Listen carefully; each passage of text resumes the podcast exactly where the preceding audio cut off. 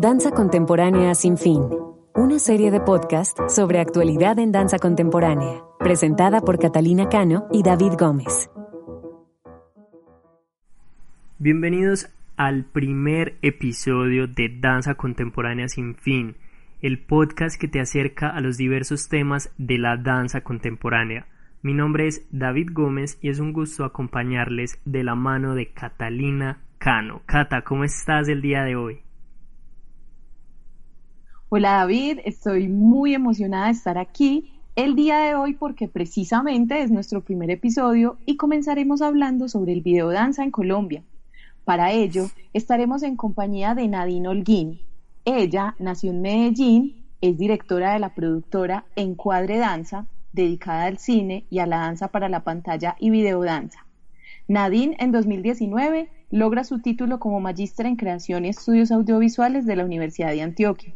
Su pregrado es como maestra en arte dramático y se ha interesado en proyectos fílmicos y audiovisuales en los que la danza forme parte de la narrativa de estos. Trabaja como docente de las áreas de expresión corporal y formación musical para actores y bailarines en la Facultad de Artes de la Universidad de Antioquia.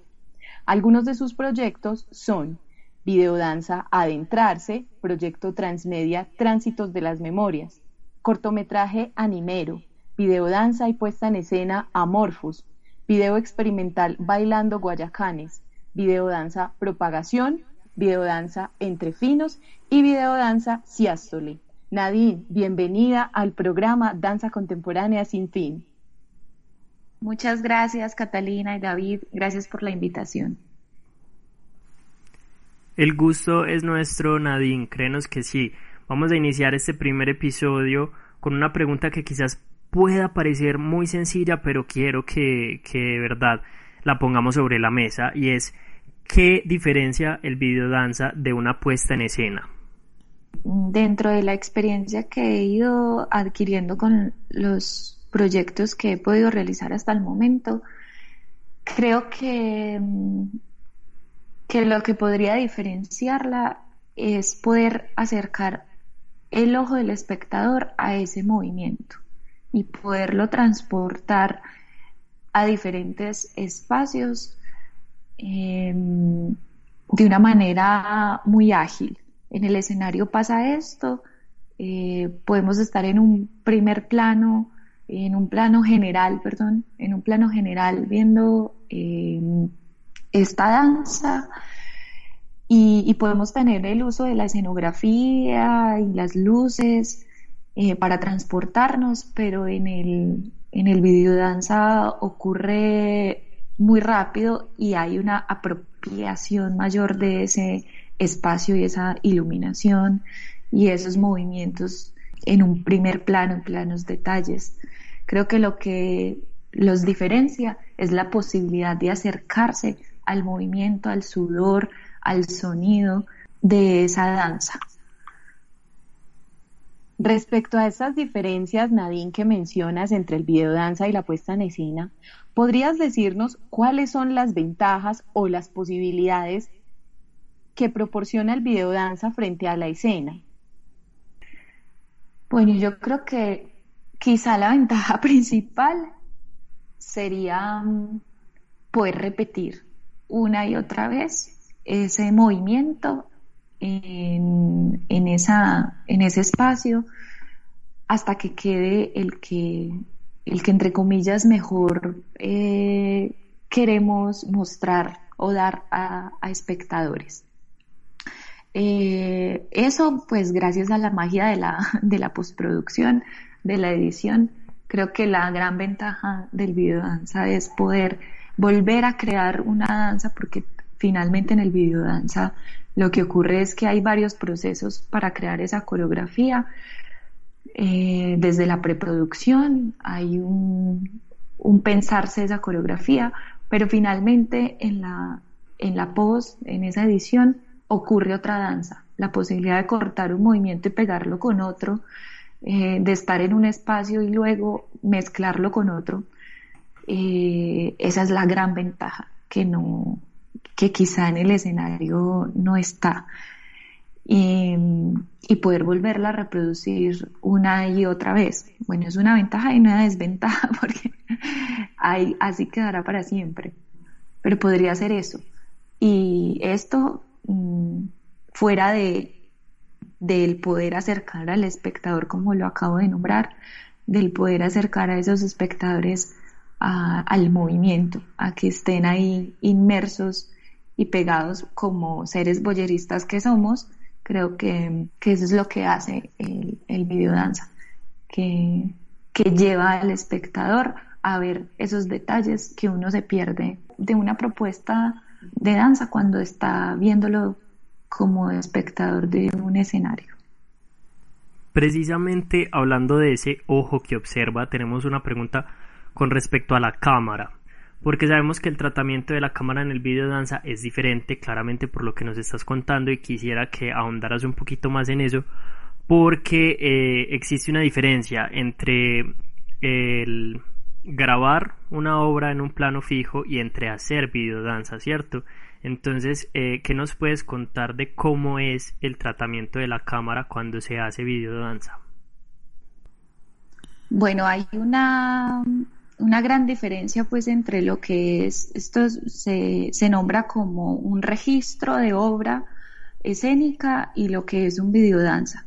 Lo que no es un videodanza finalmente es un registro, es decir, que el intérprete o la intérprete eh, estén en un plano general y que estemos registrando la obra, no sé, para algún fin como un festival o, o para algunos medios que nos piden también eh, nuestras obras grabadas para presentarse en X o Y espacio y, cogemos la cámara y la ponemos en un, en un trípode, un plano fijo y ahí estamos registrando nuestra obra.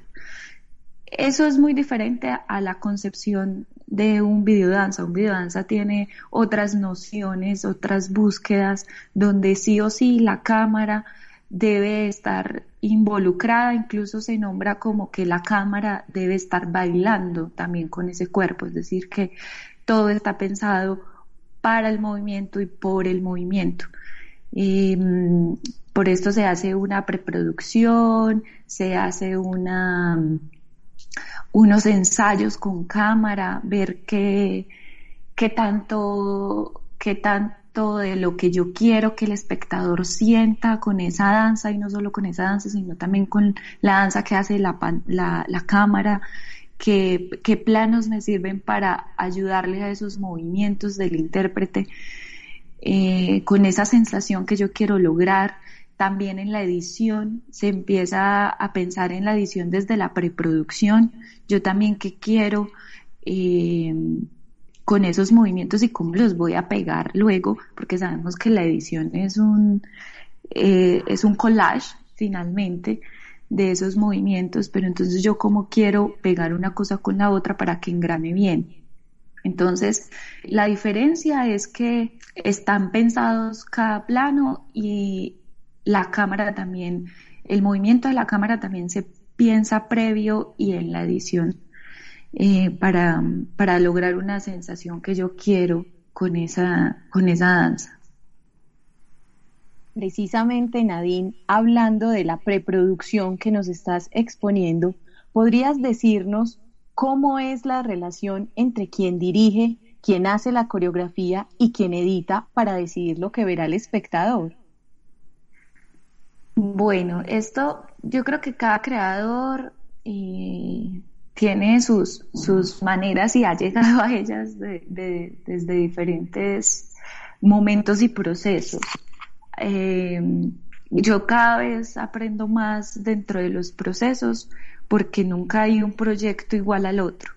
Entonces, eso, cada proyecto tiene su, su trajín y va uno cogiéndole como el sabor y, y con su equipo va tratando de, de, entender el mismo proyecto. El proyecto te va diciendo qué, qué necesita. Entonces, eh, no puedo dar una respuesta general Em, como que todos los proyectos vayan a fluir de esa manera, pero sí he encontrado que lo más importante finalmente es la comunicación con tu equipo de trabajo Y, y antes de plantear cualquier proyecto, yo pienso también mucho en quiénes van a acompañarme en este proceso, en esta nueva creación que, que voy a hacer. Y, y, después de escribir, yo generalmente primero en esa preproducción escribo una escaleta o un guion eh, para, para esta danza, para la pantalla, y luego convoco a, a un equipo, al director de foto, pienso en quién, quién podría tener esa sensibilidad para la, para la edición. Entonces convoco también al editor o la editora y al equipo artístico, a los intérpretes. Mm, trato de hacer una reunión, ponerles en contexto, darles referentes de, de lo que vamos a hacer, para que ellos también pues tengan voz y voto, que para mí es muy importante. Yo creo que estos proyectos no se hacen solo desde una dirección unidireccional, sino que debe haber una conversación entre todo el equipo y hablamos de las posibilidades que tenemos, de cómo nos imaginamos ese movimiento, desde, no solo desde el movimiento dancístico, sino también como lo nombré anteriormente, desde la cámara, desde las posibilidades que tenemos en la edición y ahí vamos armando una segunda escaleta y en esa segunda escaleta eh, ya sabemos también a qué locaciones podemos ir, dónde nos podemos ubicar en la cámara. Obvio, en el rodaje ocurren otras cuantas cosas que van cambiando el, rumbo y también le ayudan al proyecto. Eh, pero bueno, sí, es como, como que en la preproducción lo primero que hay, que hay en mi hacer es una conversación con el equipo y ver las posibilidades entre todos y todas eh, de lo que se puede hacer eh, y quisiese hacer también. Aquí es donde me surge la siguiente duda, Nadine, en la parte en la que hablas de convocar un equipo para tus producciones y me gustaría que me hablaras quizás de también las experiencias que has tenido con tus obras. En un videodanza debe hacerse solamente con bailarines o las acciones o ideas pueden ser representadas por otro tipo de cuerpos? Esta pregunta yo me la he hecho y eh, muchas veces y es como, ¿será que para el videodanza solo es, es necesario tener intérpretes de la danza? Yo realmente mm, desde mi experiencia, porque como les dije anteriormente, hay, quienes encuentran su camino y, quizás solo se sientan cómodos o, o solo puedan dirigir bailarines porque esa es su experticia. Yo vengo del teatro, entonces eh, mi primer proyecto, por ejemplo, fue con actrices, entonces porque era el, el, el, lenguaje más cercano y para mí era una dirección más tranquila porque entendía el lenguaje del, teatro y de la escena, entonces podría dirigir actrices. Y, dirigiéndolas a ellas, entonces me di cuenta que no necesariamente eh, podía dirigir solo actrices, sino que también podía dirigir bailarines porque el lenguaje finalmente se parece. Estamos hablando del movimiento y el movimiento está en todo ser humano. Uno va encontrando sus maneras también de dirigir al otro a esa persona que va a estar ahí ante la pantalla, yo creo que, que, que también se pueden dirigir personas naturales, pues esto es una cosa como del cine, del audiovisual que tiene ese reto de, de actores formados, no formados, igual pasa en la danza para la pantalla. Creo que el movimiento, como lo acabo de nombrar, está en todos y, y podemos dirigir videodanzas muy diversas, no necesariamente tiene que ser el movimiento estilizado o la danza contemporánea o la danza, danza tradicional, el urbano, etcétera. Hay otras maneras de, de hacer movimiento. Incluso puede ser desde los objetos mismos que el videodanza por ser parte del experimental, por ser un hijo del experimental eh, o hermano o estar inmerso ahí, eh, permite jugar, jugar y este juego es un juego del movimiento. es decir, personas, objetos, espacios, mm, todo se puede mover. Ahora que aterrizamos el tema del videodanza en el contexto, ¿podrías decirnos quién es un referente nacional del videodanza o alguien que tú recomiendes o admires en este campo o alguna obra en específico? Yo cuando comencé a hacer videodanza, eh, que fue más o menos en el 2012, 2013, eh, que hice mi primer videodanza que se llama videodanza que se llama Siástole, en la búsqueda de referentes justamente y, qué se ha hecho, quién ha hecho, cómo lo ha hecho, encontré el Festival de Videodanza Nacional eh, de Bogotá que se llama Video Movimiento.